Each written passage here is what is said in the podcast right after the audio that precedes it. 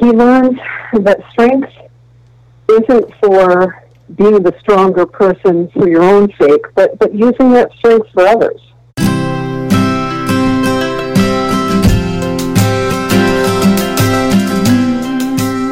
Welcome to the Isle of Misfits, a whimsical place where the only rule, well, there are actually three, is that you own your awkward, love your fellow misfit, and that you make a solemn vow to look for beauty and truth in all this weirdness we call life.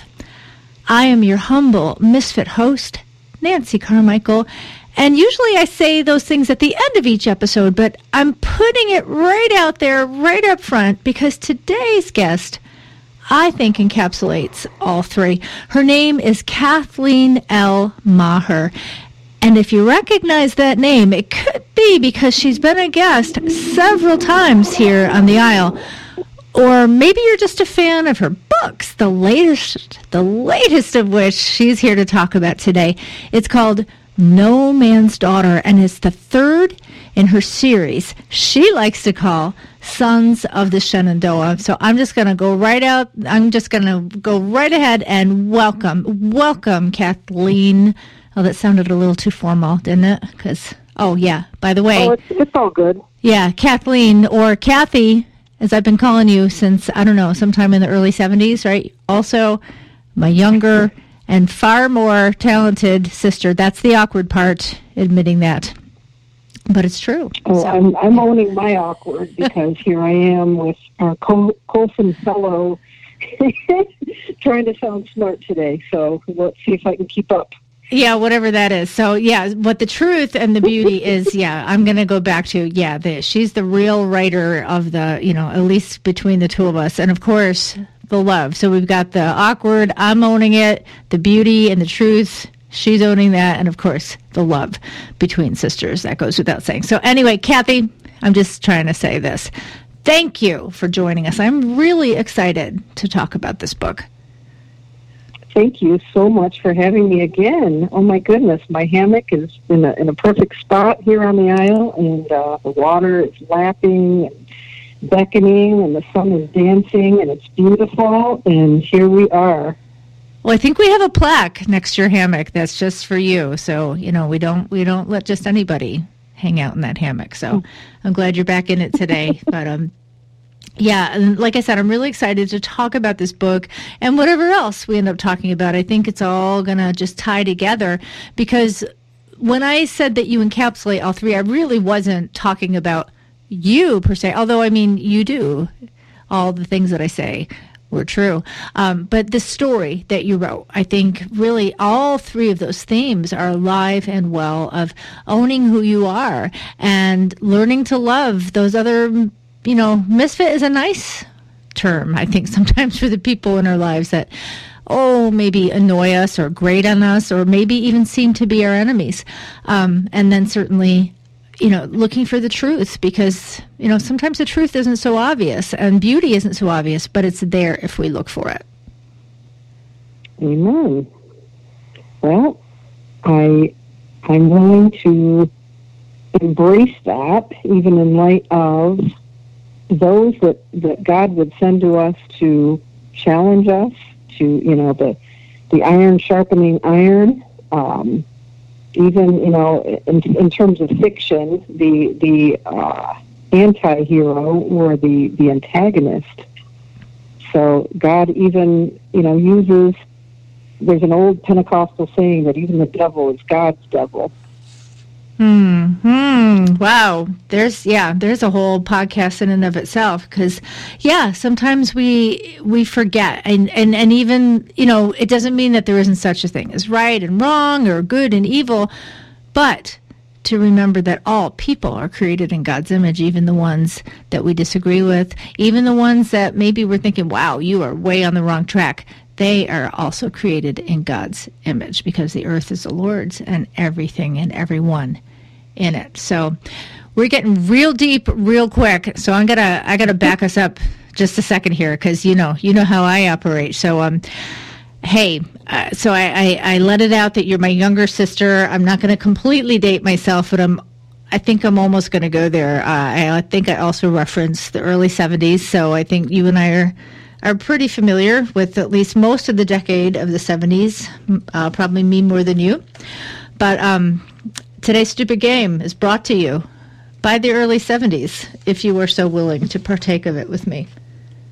Oh, I was so looking forward to a stupid game, and I'm so excited because 70s are oh, these people that think the 80s are retro, they, they missed out. What do they know? On, they the know nothing. Ever. That's what I'm saying. So yeah, you're preaching to the choir right now. So all right. So today's stupid game, um, and you knew you knew it was going to come because you know you knew who you were dealing with. Um, so we're gonna 70s edition here on the Isle of Misfits. Um, so we're gonna play uh, this or that. So this is what the beauty of this game is that there's no there's no right answer unless you disagree with me. Um, but uh, so I'm just gonna throw you out two 70s things, uh, um, and you just tell me. Um, don't don't think, just react. Okay, you ready? Mm-hmm. All right, all right. Bugs Bunny or Underdog? Quick, quick, quick. Oh, Underdog. Of course. I knew you were going to say that only because I know you. We could tell stories about Underdog, but we'll save that for another time. Okay. Fluffernutter or bologna sandwich? Bologna. German bologna. Really? If I can. Okay. Mm-hmm. I don't know why I thought you would choose the other. Maybe. I don't know. But it has to have Mm-hmm. peanut butter involved. So, okay. All right. Here's one I also think I know the answer to, but I'll ask it anyway. Elton John or the Eagles? Now, that's not fair. Really? Oh, Eagles good. Today. I, Really? I, oh, oh, it's too hard. My The pressure. Okay. Pressure So, of the name. all right. So, wait, all Eagles. Yeah. All right. Is there like a song that puts you over the, the top of your decision? All of them. All, All of them. them, Oh, my okay. gosh. All right. Yeah. I, all of the Eagles all the time. All Eagles all the time. Okay. I was almost sure you were going to say Elton John. Um, now, when I say it, like, uh, you know, when I, because I feel very strongly about 70s music, but I always have to, I feel I have to qualify Elton John pre 1976, because to me, that's when, that was the pinnacle. Everything after that is uh, questionable at best. But yeah, up until then, he was, Oh, yeah, right. yeah. But Right. that's, that's just me. That's just me. I think all right. the magical element there was Bernie Taupin. His, I'm probably mispronouncing that. That's a His deep writer. dive you're I don't doing. Think he continued to write for him. Yeah, Maybe, That yeah, could be, yeah. Died. That would that would probably make a difference. I think you're right. You know, someday we'll have to get our other. We have we're we're siblings, a, a set of five, and our oldest brother is uh, a music aficionado in our eyes. So maybe we'll have to have him on to talk about that because I bet he would know all about that. I'll So defer to his expertise. one fine day, yes, that'll be the all '70s music edition. So all right, okay, here we go. We're still going strong. Station wagon or VW Beetle? Oh man, probably the VW. Both have their merits. Really? Okay. Yeah. I, all right, I, and I got to ask why. today. You are surprising Uh, me. I mean, they are so cute. I so there's form and there's function, right? So Beetle's all about fun- form, really. Well, I mean, having big dogs would probably be the station wagon, but the Beetles Yeah. are so stinking cute. And my first, one of my first loves was Herbie the Love Bug. Remember that? Oh, Instead of that right. green Herbie the Yes. I knew there was a Anyway, yeah. reason we associated that with the 70s. Yeah, yeah. And I hear actually you can stuff about 50 clowns in a VW Beetle, so or punch bug as we used to, right? That's Right? that was the Yeah. standard uh, nomenclature for them. Okay. Burnt orange or avocado if you're decorating your Oh. home. No, there's no good choice there. Oh, And yet hard. you have to choose. All right, I guess avocado because I don't know, it almost blends in, whereas the burnt orange you just can't unsee. You can unsee it, yes. So, yeah, so uh, a, quick aside for those of you that need to know in the TMI department. So, we, we moved into our house about about a year and a half ago, and um, I almost hated to touch it because uh, the, the downstairs bathroom had a beautiful avocado toilet and matching linoleum avocado floor and you, and oh and with that a burnt orange sink if you can even possibly imagine that and it was like a piece of history hated to touch it and yet we did Don't forget Harvest Gold. Now that was important too. yes well but you know you put them all together and something magical happens all right we're we're, we're coming in for a landing here. Weebles or Star Wars action figures? Wait, what was the first? Oh, Weebles. Weebles. Um, they wobble, but they don't fall uh, down. Yeah. It would depend on your age. I mean, Star Wars is still going strong, and most people don't even know what a Weeble is. But I had a lot but of they should know. We're going to tell them. Weeble's Treehouse, and I Mhm. saw one I remember that. Marketplace recently. But yeah, Star Wars action figures. Okay. I think they're worth some serious money if you have the originals. That's true. But who cared about that when you were a kid in the 70s, unless you were really savvy? So I bet there were savvy kids that still have. But then you wouldn't have played with them and you would have had no fun. But okay. No. But I, I can understand that answer. And yet I thought, I don't know why, I thought you were going to go for the Weebles. Okay. This one I absolutely know the answer, but I'm going to put it out anyway. Shaun Cassidy or David Cassidy? Well, do I have to answer as me in the 70s or me now? Oh boy. Well, I'm gonna I'm gonna let you. I, I'm gonna let you ferret Sorry, that one me out in the- in, your psyche. 70s Would have said Shaun. Absolutely. down. I had the poster. I, I begged mom for the Teen Beat magazines, all of Which that. became but Tiger Beat, now, yeah, as an yeah. adult, it's got to be David. I mean, have you ever seen the uh, episode of Malcolm in the Middle where Lois is like head over heels for? I forget what his name was on right. the show, but it was David Cassidy. Who That's doesn't right. love? Yeah, Another classic show. You. I think I So had that I at my wedding. Okay. Oh, Uh, all right. You're not done yet. Oh no, I'll we can pause. This will be the pause, and we'll yeah. Okay. Uh, I'm up for it. for you. Little House on the Prairie or the Waltons? Oh man. Well, first of all, I have to say. I have to say this. This was my visceral. Actually, it wasn't my visceral reaction. It was just the first thing that came to my mind. Unfortunately, my daughter, whose res- whose taste I respect in virtually everything, music and movies and otherwise, she hates the Waltons. She just hates it. whenever like it's on. She's, she she has a visceral reaction, which usually involves like you know leaving the room as quickly as possible. Um, I will say Little House on the. I'll say Little House on the Prairie. Um, the Yeah, I, I, Yeah. I, agree, I agree with Felicity. up I, until I yeah. it. At the time, it was wonderful, but now it's it's just too um, cheese factor. Well, you know, it was like walking into another world. Even at the time, you and and of course, Little House was too. But yeah, and and I'm saying Little House be, up until they blew up the town. You know, I think they why they had to go there. I don't know because you know my whole life has been what would Carolyn Ingalls say when I'm searching for that, that little bit of wisdom. It's always it always goes back to her. So um, thankfully, I don't think she was around when they blew up the town. In fact, if they had only asked her what to do, I'm sure she would have given them a wiser. That's what Resolution. happens when Ma Ingalls isn't there to supervise. That's true. You know, yeah. So, so, so. Oh, you know what? Speaking of TV show, I, and I can't believe I, I think I skipped over this because we were talking about David Cassidy. So, all right, we're still on TV shows. Uh, Brady Bunch or Partridge Family? Ah, Brady Bunch. Yeah. Yeah, of course. Yeah, that's a that's a no brainer. Um, okay, uh, two more, two more. Latch hook rug or pot holder with those little loopy things that we would make in summer camp. Oh, yeah. I, I think latch hook. Yeah. Yeah, there was something satisfying about that. I think. hmm Yeah. yeah, yeah. Okay. I think those have kind of made a comeback, didn't they? I think you see them every once in a Yeah, while. Yeah, you can still get them at um, Hobby Lobby, I think. Yeah, yeah. Okay. All right. So, very last one Schoolhouse Rock, or actually, there's really nothing to compare to it. So, Schoolhouse Rock, yay or nay? I guess is. Um, you could almost compare it to Electric Company. oh, yes. really Thank you. You filled in the blank. All right. Then And now you got to choose. Morgan Freeman. So You're that's a hard. That would be a hard choice, but I would say yay to both. How about that? Okay, yeah, they tie. Uh, you're right. You're right because they were they were clever. They were cutting edge, and you learned a lot. So, what's Mhm. wrong with that? So, you, you have a famous Schoolhouse Rock song that has just stuck in your mind all these years. junction. What's your function? That is a classic. I, I don't Yeah. remember anything else. Oh, okay. Well, not not that you're asking. I would have to say. Uh, in fact, I think it's like on my uh, on my iPod rotation. I've got to add it to Spotify now that I think of it. The one, um, uh, No More Kings. The pilgrims sail the seas to find a place to call their own. It's a really beautiful '70s sounding song, and it teaches you all about the foundation of our great nation.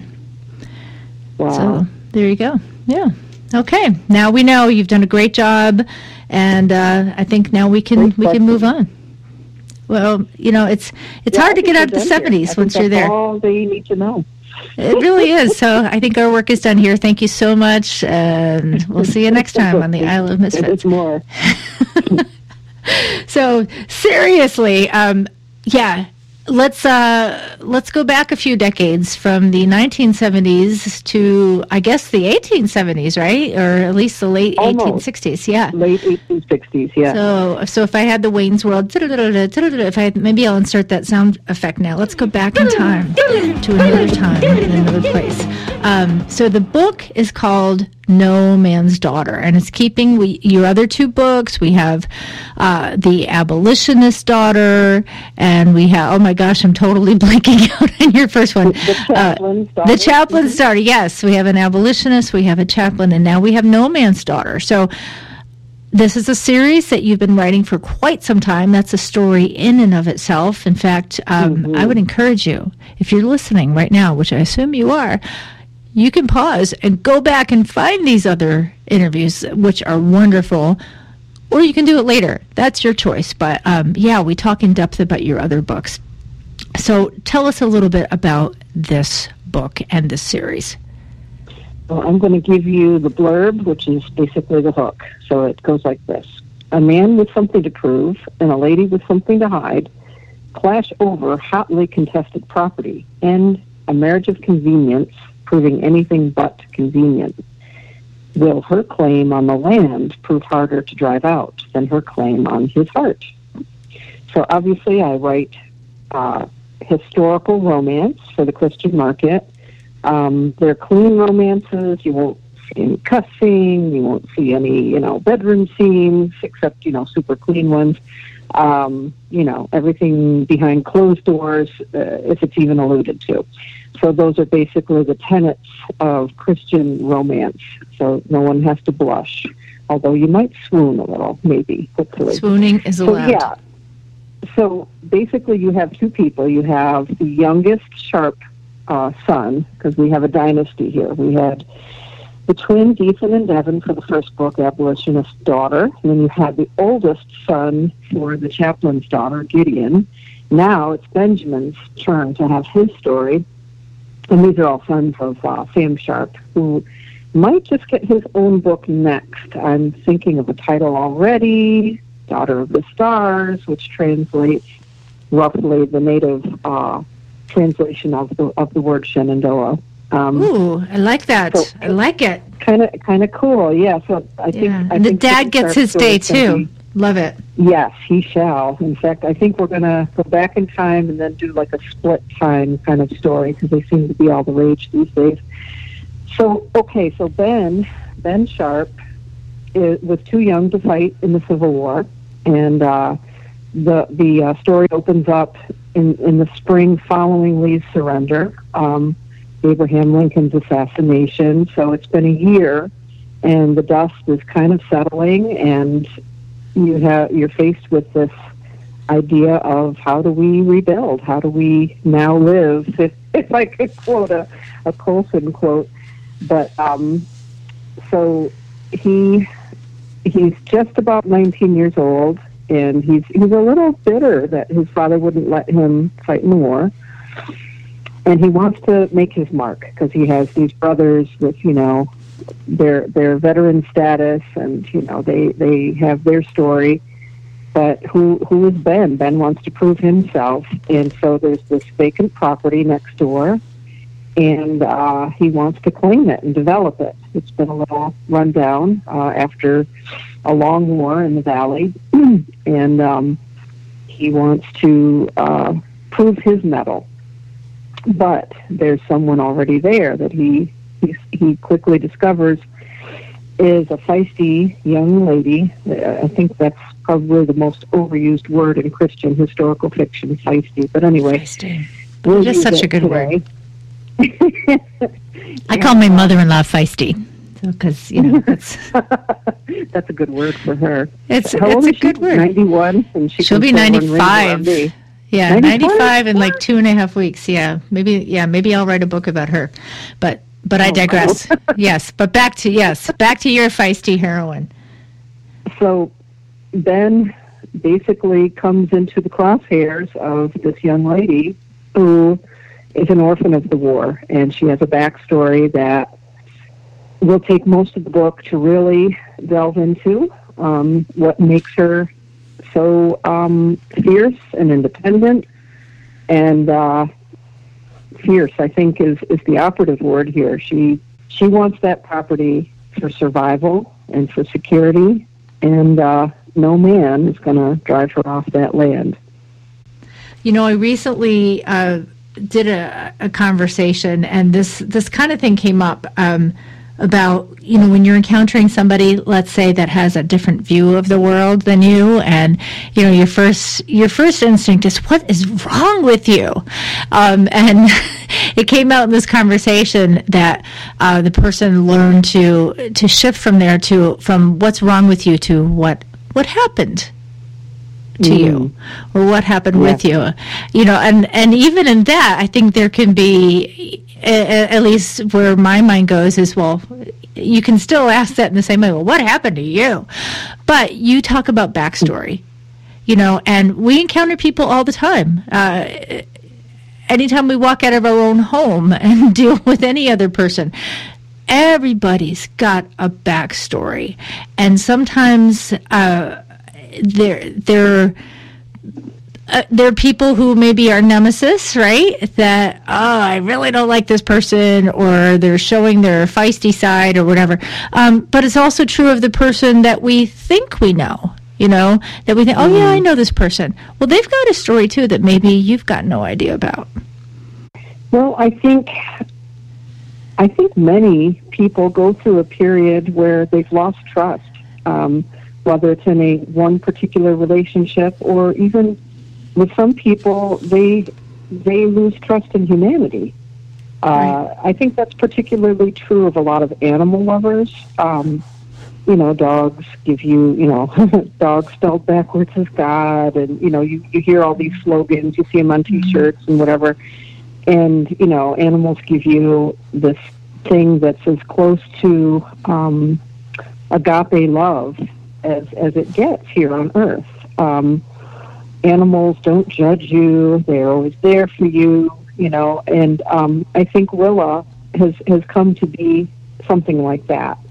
The people that she did love and trust were taken away from her in, in the war, and uh, the people that she encountered in the war were very cruel, very unsavory, and she's learned to trust in herself and she I think she seeks nature. In fact, the uh, the scripture that I used for this book is taken out of Romans eight.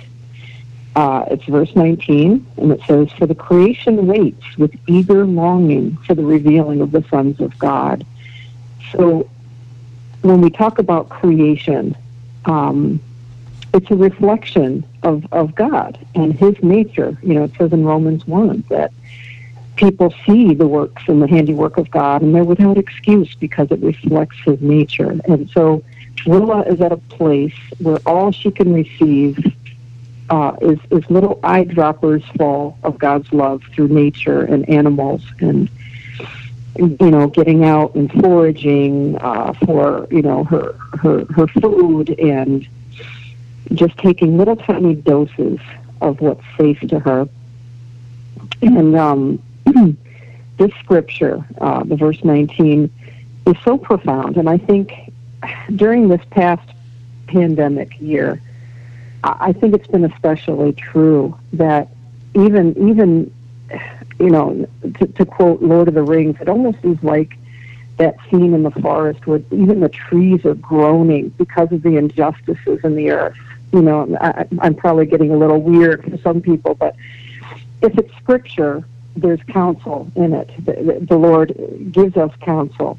That the creation waits with eager longing, even groaning, for the well, sure. of the sons of God. And what that means to me is we who are saved have a responsibility to reflect his nature and to do no harm, to, to be agents of healing. And, and not just in a mystical sense, although there is something to, you know, when Peter walked, even the shadow of his passing healed the sick, because he bore that anointing, but, but even in a practical way, that we, we're here as ambassadors. You know, Jesus says to occupy until he comes, and we have jobs to do. And so, you know, the phrase "first do no harm." Um, I think I think we forget that sometimes as Christians, and I, me especially. I, I'm going to tell on myself. I'm the first one to jump on Facebook and debate. I, I get so riled up about the way things are. And I, you know, I'm not going to immediately identify, you know, partisan this or that, but Right. we all have things that flip our switch. And Oh yeah, all of us, and that's just it. No matter what side you're on, there's something Yes, that's going to flip your switch. Yeah. so I have to remember how is this edifying? How is this uplifting? How is this healing? How how how do I repair the breach? Can I? Can I in the flesh? Of course I can't.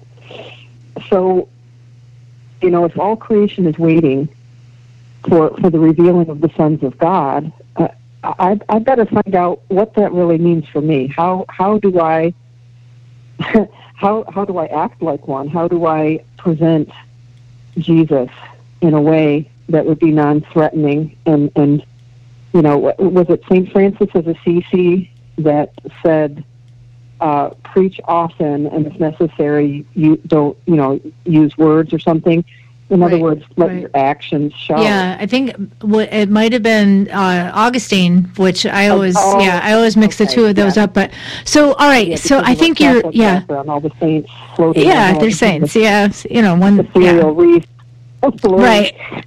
um, but I, I'm sure I'm sure Francis probably said it too because it's just true. But so all right, I, and I'm jumping in here, not just to interrupt you and be rude, but I think you're, I think you know you're really onto something. Um, and I, I'm gonna kind of circle back, which is a phrase I've I've I've come to not like lately, but I am going to circle back. Um, because all right so you're talking about this character Willa, who's kind of been mm-hmm. isolated in this abandoned property. And in a sense, she's been isolated not just in this unkempt property, but but in in nature and in creation, which in mm. many ways is kind of kind of u- almost usurping and, and encroaching into this property that's been uncared for, right? Because that's what nature does. It kind of swallows things up that have not been cared for.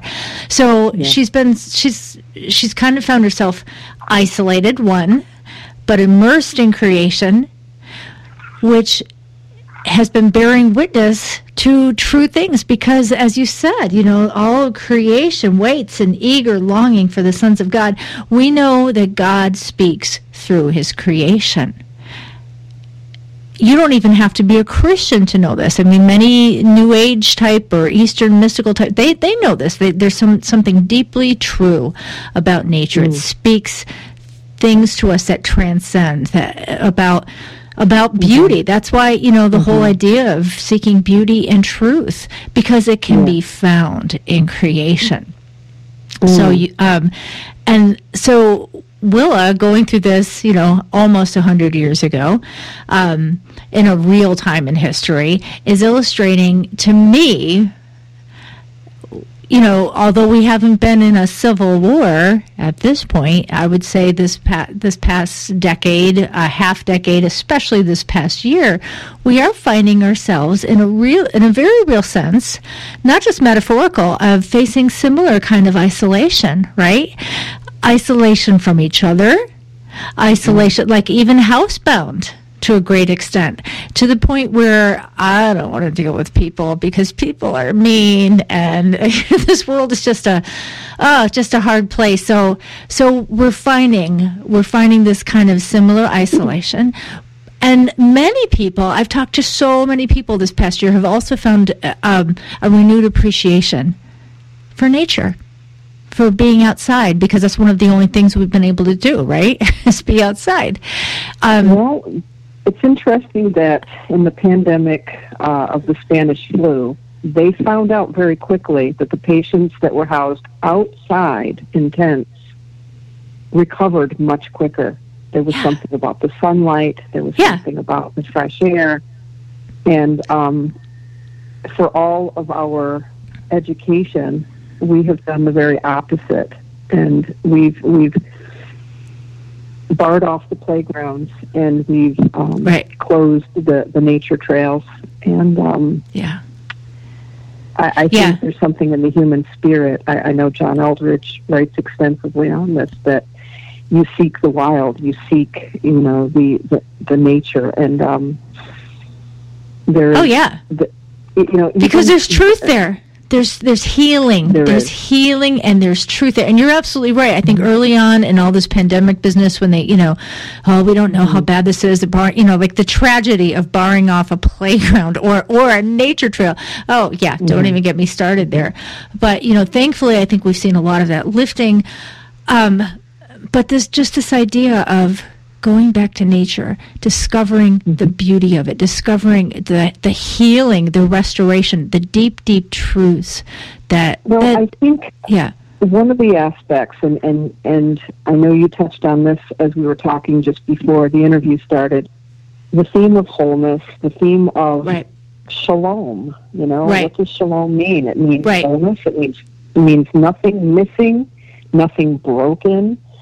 And I believe that after a war literally gouges the landscape, it's the nature that comes back the quickest. You know, after Mount St. Helens erupted, uh, that's something, you know, in, in our our early right. years. We talked about right. the 70s. Now we can talk yep. about the 80s. Yeah. And it was utterly decimated. But very, very soon after, they they saw the life spring up, and you know the spiders returned, the the leaves sprouted from from the ash, and and life went on, and you know God has put in our in our world this resilience, and even hmm, I know this is probably a rabbit trail, but the things I love rabbit that, trails. even the things that you know holistic medicine you know many people would say you know take your vitamin d take your zinc for you know these symptoms that were so scary those are things god put in nature and uh they didn't require a laboratory to you know mix chemicals and come up with you know big you know mystical scientific chemical uh, reactions we, we didn't need Western medicine's cures. In, in a lot of cases, we just needed simple, um, holistic. I'm going to sound like a hippie. I really am not. I'm a very practical person, but I do believe a conservative hippie is what we like to call her. God put in nature all that we need. And, you know, one of my challenges, I know this is really going off track, but one of my challenges is to learn what's out there what, what I don't have to go to the store to buy, what what is in my own backyard that God has provided, and you know, it's it's just amazing if we could rediscover what our you know grandparents and great grandparents knew. You know, they were they were closer to nature because they had to be. Right, right, right. So I, I think this is a good rabbit trail because in my mind, all of this really dovetails together so beautifully. Um, so I'm gonna I'm gonna attempt to see if I can piece this together because I, I you know it probably sounds like oh this whole book is, is a nature walk, and it's not. But um, but it starts out there, and I think that foundation is so important because here's here's where my little spinning mind is going. So this woman is in isolation, right? So the circumstances of war and injustice has put her literally in a place of isolation, uh, being just well alone, which I guess is what isolation is, but um, but communing with the nature that's around her, seeing some deep truth that speaks to her, that melts those hard places in her heart, that makes her mm-hmm. open to truth and, and healing. But here's, to me, this is like where it gets just really crazy because we know that the earth is the Lord and the fullness thereof, right? And we know that nature nature speaks to the very heart of God. It tells us it's a ref, you know where where we reflect His image, right? So His creation speaks also about who He is and His goodness and and that He's a creator, and it all goes back to the fact that God Himself is relational. God Himself. The, yeah. the Trinity, right? The Father, the Son, and the Holy Spirit. So we're no, he, even God doesn't live in isolation. Yes, God has a divine order and relationship. That, that's the perfect word for it. Because Father, Son, and Holy Spirit, three in one, means that God was never in isolation. God always had someone to love. That the Son loved the Father, the Father loved the Son, the Spirit, you know, loved, you know, and there's this this give and take, you know, and I, I think uh, was it uh, Qureshi. What was his name? Uh, oh, Nabeel. Qureshi? Yes, yes. yes. Nabeel, Nabeel Qureshi yeah. identified this when he would talk to his uh, Muslim family that the three in one God uh, is a God of love and always has been because he's always had someone to love. And so, this, you know, God's divine order um, draws us and compels us into relationship, even when you know, we don't want it. right. You know, right. So many have gone through, you know, church hurt. You know, people who have been hurt by the church or leadership or, or you know, other people and have said, oh, it's just me and God. That's all I need. And the Lord right. says, wait a minute. You know, how can you say you love me who you can't see if you can't love your brethren who you can see? Now, I'm not saying to go and expose yourself to the same hurts. God does not, uh, you know, require us to lay down our backs like the pavement to be walked upon. There's there's a there's a scripture in Isaiah, I believe it's Isaiah 50, where it talks about that, 50 or 51. Uh, he does not require us to go back into harmful uh, relationships, but he does challenge us to to to risk ourselves, to be vulnerable, uh, to take a chance to love others. And um, he, he very, you know, I, I think of the prophet Elijah, who thought he was the last one left, and he hid in a cave.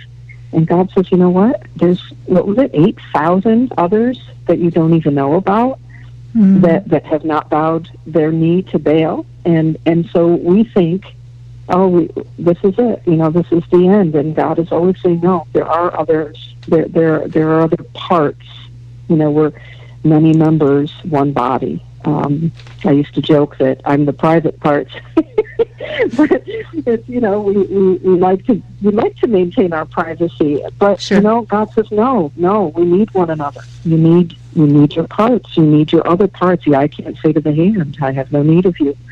Um, so Willa is you know what what looks to her as this encroachment upon her safe place. Actually, you know, as they say in the happily ever after genre, um, it, it it it turns out for her blessing. And isn't that the Lord? That the, the very right. thing that we fear sometimes is sent by Him to bring us good and not evil.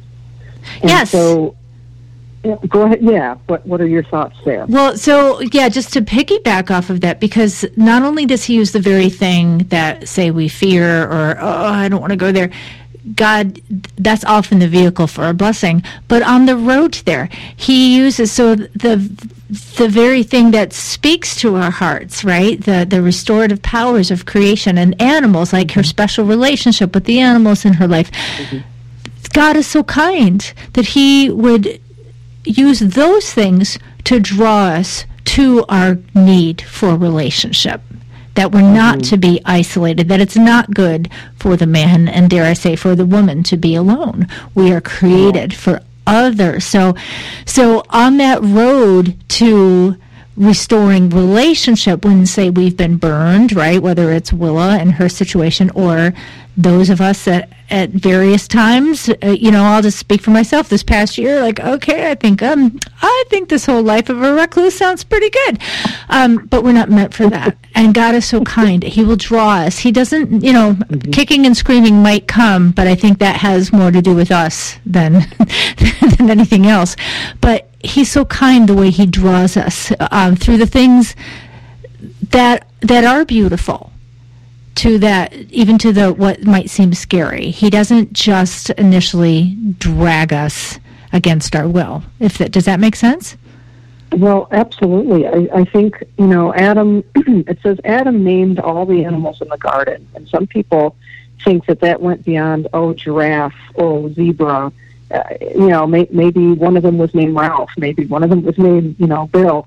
He he had an intimate name for each of them, and and I believe at that point that he had the ability to communicate with them, probably not in words, but just maybe an understanding of their body language, whatever whatever it was. I believe that in the garden, things were so perfect that um, there there was a commune, you know, a, a way to commune with nature. But even so, God saw that Adam, what was the phrasing there? I think you just said it. That it's not good for the man to be alone. Right, right. And God saw that even with this wonderful animal companionship, that Adam wasn't fully satisfied. And um, even even with God, you know, walking in the garden alone with God and communing with the Almighty, um, God put within us a desire for our others, um, and and even in a in a very real sense for, you know, what we would call our soulmate. Um, and you know, I'm I'm a I'm a believer in, of course, traditional marriage, and that you know God joins the man with the woman, and the woman is the helpmeet. And I, I, you know, in in my story here, Willa thinks that that she's safer, but even in her heart of hearts, she admits that there's a desire as she sees the little forest creatures pair up. And, mm-hmm. you know, wouldn't it be nice if, if I had a companion? Oh, but mm-hmm. no, no, I couldn't possibly. And so there's the enemy that brings in the counterfeit. Just as she is having these thoughts, uh, the the you know one of the antagonists approaches, and and you'll you'll see a few different uh, enemies and villains uh, come, uh, you know, some wanting the property and some wanting other more nefarious things from her. And her ultimate, uh, I don't want to use the word salvation lightly, but because it was ordained of God that she would have protection and she would have someone to provide for her. Uh, her salvation in this sense was learning to trust uh, the character Ben. And so we have this marriage of convenience that she goes into absolutely kicking and screaming. And the whole book is her learning how to see God in it. You know, she can see God in nature. She's not against God. Uh, one of the, things early on is uh, the the old hymn, um, the Ode to Joy, and I'm just going to read a couple lines of that. Teach us how to love each other. Lift us to the joy divine. Um, and then in another part it says, All thy works with joy surround thee. Earth and heaven reflect thy rays. Stars and angels sing around me, center of unbroken praise. Field and forest, vale and mountain, flowery meadow, flashing sea, singing bird and flowing fountain call us to rejoice in thee. So there it is. There's nature reflecting God and calling us into the sacred song of worship and, and communion with God. But but God doesn't stop there. He wants us to sing in a chorus with others. He wants not just the vale and the meadow and the birds. He wants us to find the worship with, with other people and, and our place, you know, in fellowship. So, right. yeah. without Finding giving too much place, of the plot yeah. away, obviously they're going for their happily ever after, and there's all these people and forces arrayed against them. um, again, nature and God's laws and, and God's order make it so that they don't have to lift a finger against the enemies that should, you know, and I want to say this there, there is no one so far gone that God can't redeem, but they must be willing. But there are people who will not bow the knee to God and who will not um, do His will, that are so consumed with with their own will that that that that becomes their God. So, in in the book, Ben doesn't have to kill the bad guy. She doesn't have to do anything. In a very interesting turn of events, nature itself takes care of the villain.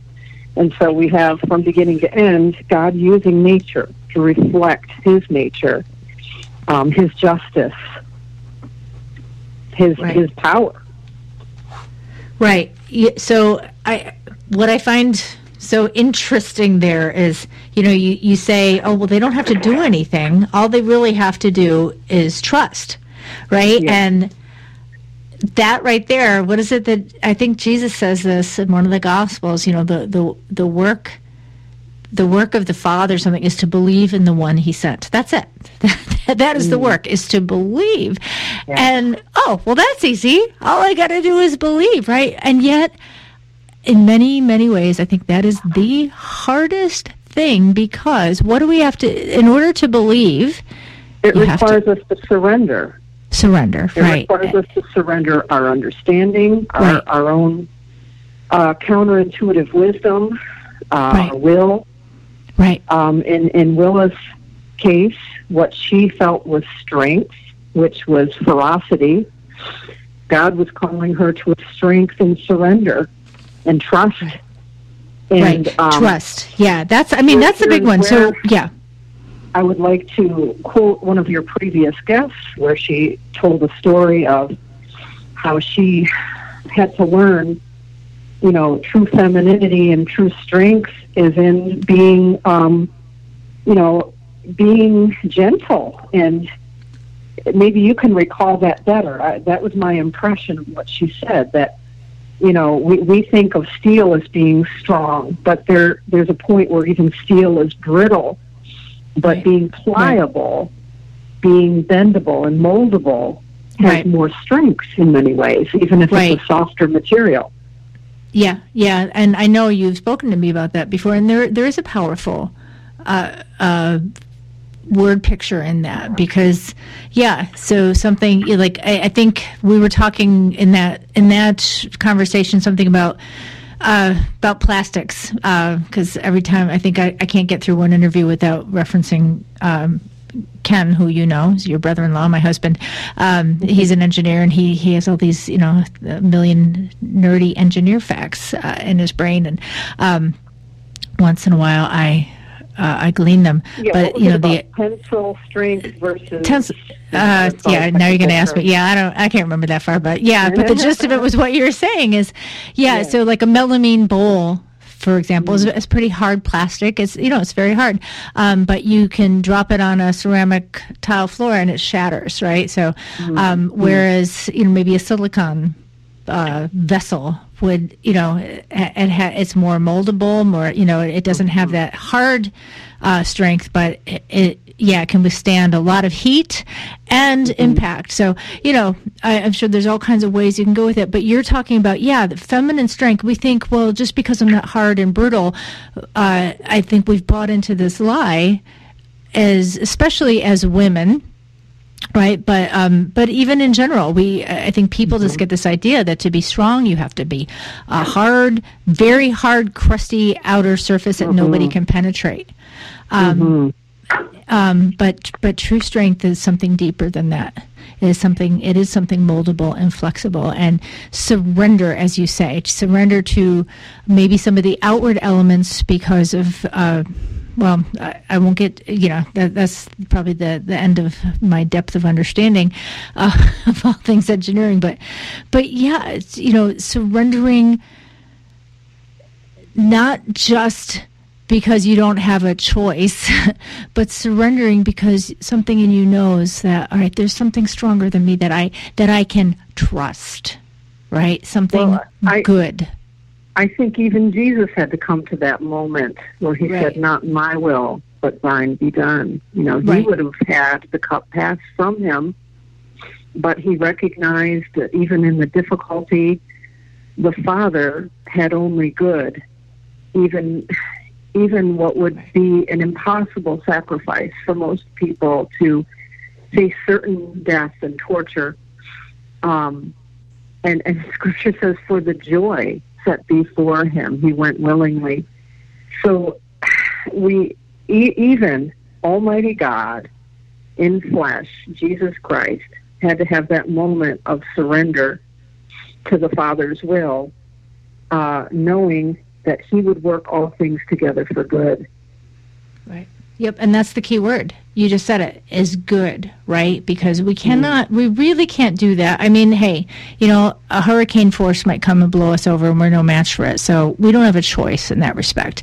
So I'm not talking about in the end, like every knee is going to bow, and you know whether we like it or not. But but up until that point, mm-hmm. the this that word good is it is a power word it is the word because unless we have settled that issue is god good that's the kicking and screaming part that's the part that mm-hmm. keeps us from surrender that's the part that keeps us in self-reliance and that hard brittle shell that we mm-hmm. that we try to erect around ourselves uh, to you know to protect us but there's something even better than our self reliance. There's something better than the best scenario we can create for ourselves, and that is the goodness of God. Hmm. Well, you you just you summed it up. He he has to be our trust. He has to be, you know, the voice that we listen to. Jesus says, "My sheep know me; they know my voice, and another's voice they will not follow." Even when that voice seems to be our own when it when it screams caution, caution. It, you know, when God is saying trust, trust. So we have to we have to listen for His voice, and we can trust it. You know, I, I love that scripture that says, "Up to now, God has never failed us." I mean, do you hear the hesitancy in that? Like, right, oh, well, up to now, so far, yeah. But up to yeah. now, waiting for that other shoe to drop yeah. So, so far, you know, so good. Here we raise our Ebenezer. Here, by thy great help, we have come. And, you know, he who brought us this far, he, we can trust him. He's not going to fail us now. So that's that's Willa's journey.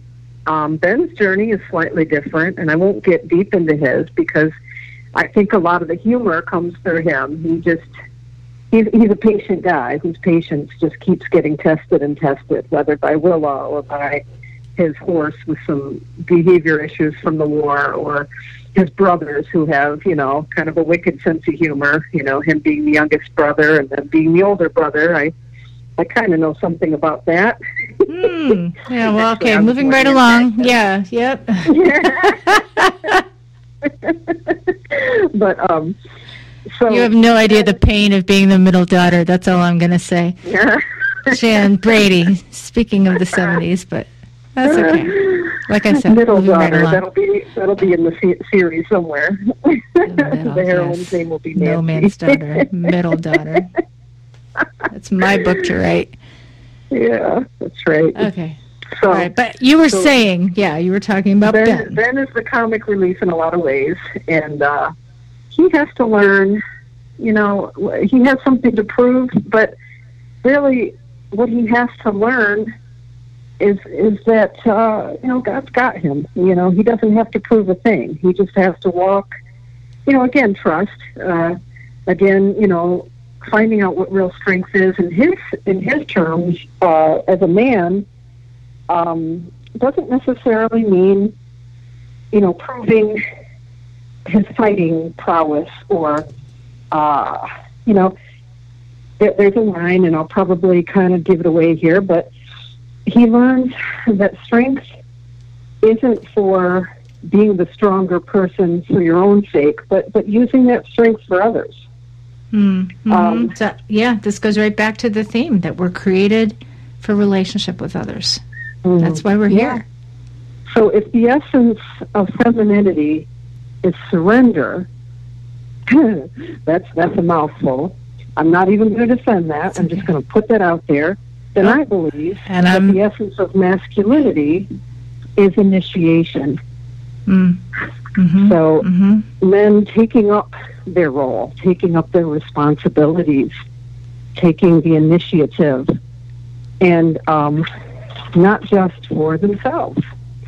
Right, and that's the key because right now I, I, don't know how many you know how many triggers are going off right now at such bold statements, which you know yes, I'm not. Hey, are blowing right now, and I'm right now I hear them.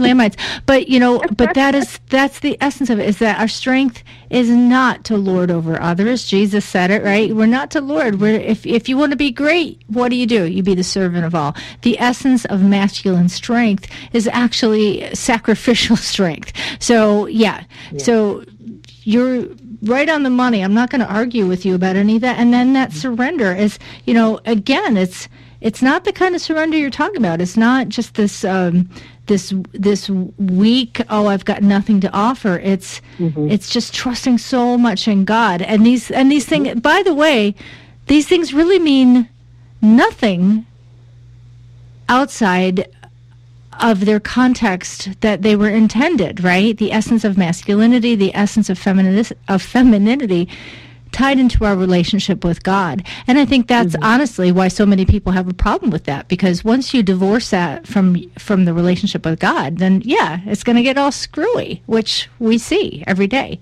Well, so here's where yeah. we can blow minds even further. God calls all of us who love him the bride of Christ, whether you're male or female. Right. What does right. that mean? It means bending to His will. Right. Trusting. Yeah, that He's mm-hmm. good, that He's not mm-hmm. going to hurt you. Yeah, yeah. yeah. Oh, this is all such good stuff, and we've only gotten started, and, and yet I can't even regret the 70s game that we played. Um, but there's so, so much more. Um, maybe I'm just going to have to have you back for part two of this discussion. But um, uh, one thing I didn't mention, I've mentioned it before, but it, but it bears repeating. You know, by the way, people, this isn't just my younger, smarter, better writer sister we're talking to. This is an award winning author. Um, so if you don't know it, I'm here to tell you. Um, yeah, so she's she's won awards for her writing, like you know, pretty pretty prestigious Christian fiction Genesis. Right, I'm screwing that up, so you can you can remind me what that. Was no, you, you got it. It's, it's called yeah. the Genesis Award uh, through the American Christian Fiction Writers Association. But um, as a published author, I haven't entered anything in quite a while. Um, yeah, because I. But you are a published author, so there's that. Yeah, I'm I'm a hybrid. I have both traditional publishing contracts and credits, and uh, as well as indie. Um, to the uninitiated, indie means independent publishing or self-publishing. Um, and I do have another contract with uh, Scrivenings Press coming out uh, next spring. So that's that's just going to be a little uh, novella and a cowboy collection. So me and my nice. horseman, you know, I've got a it seems like I, I, I, I love a man with a horse.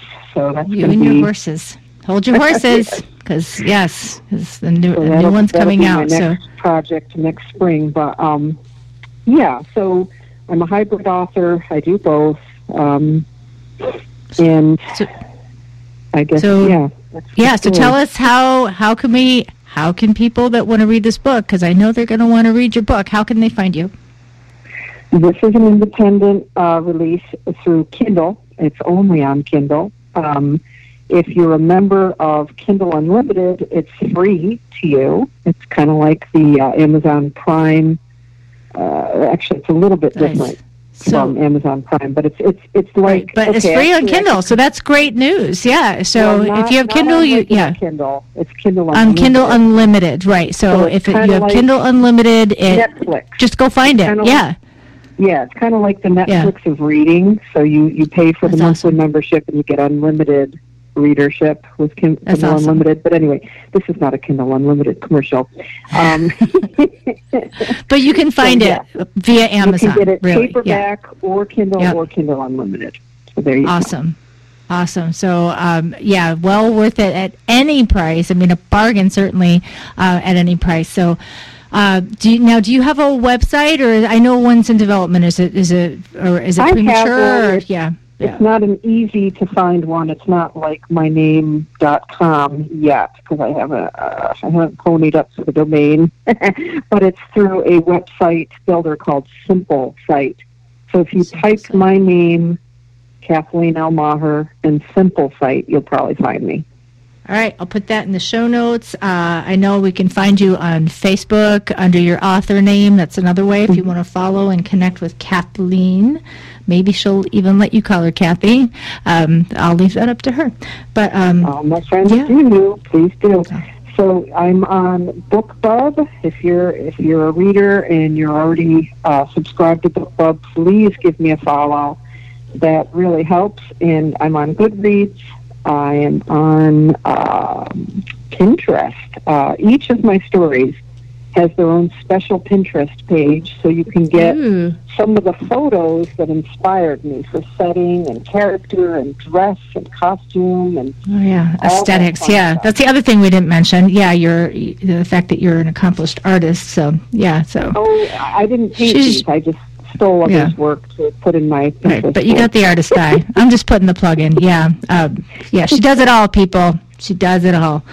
So, well, Kathy, truly, thank you so much. This has been a great discussion, and uh, yeah, I'll have you back to play more '70s. Maybe we'll do like a '70s music quiz next time, um, and then talk about you know this or really anything. We can talk about anything because that's just the way. That's just the way it is.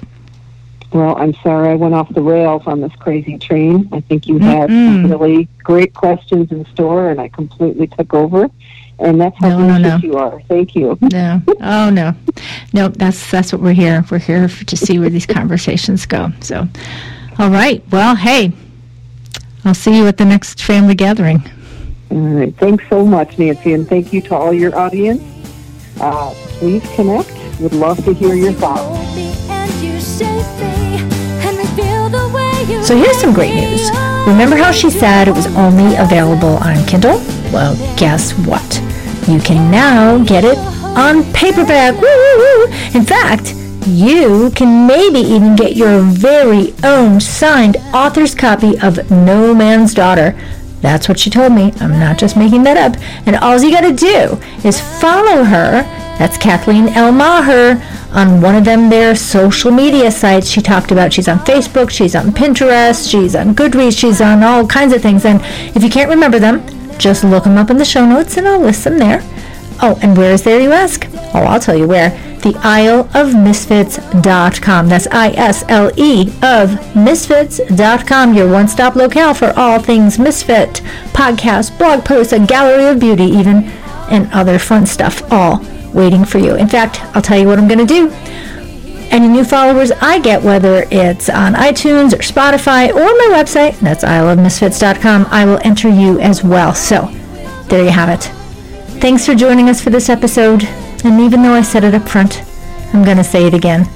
Until next time, keep owning your awkward, keep loving your fellow misfit, and by all means, never stop looking for beauty and truth.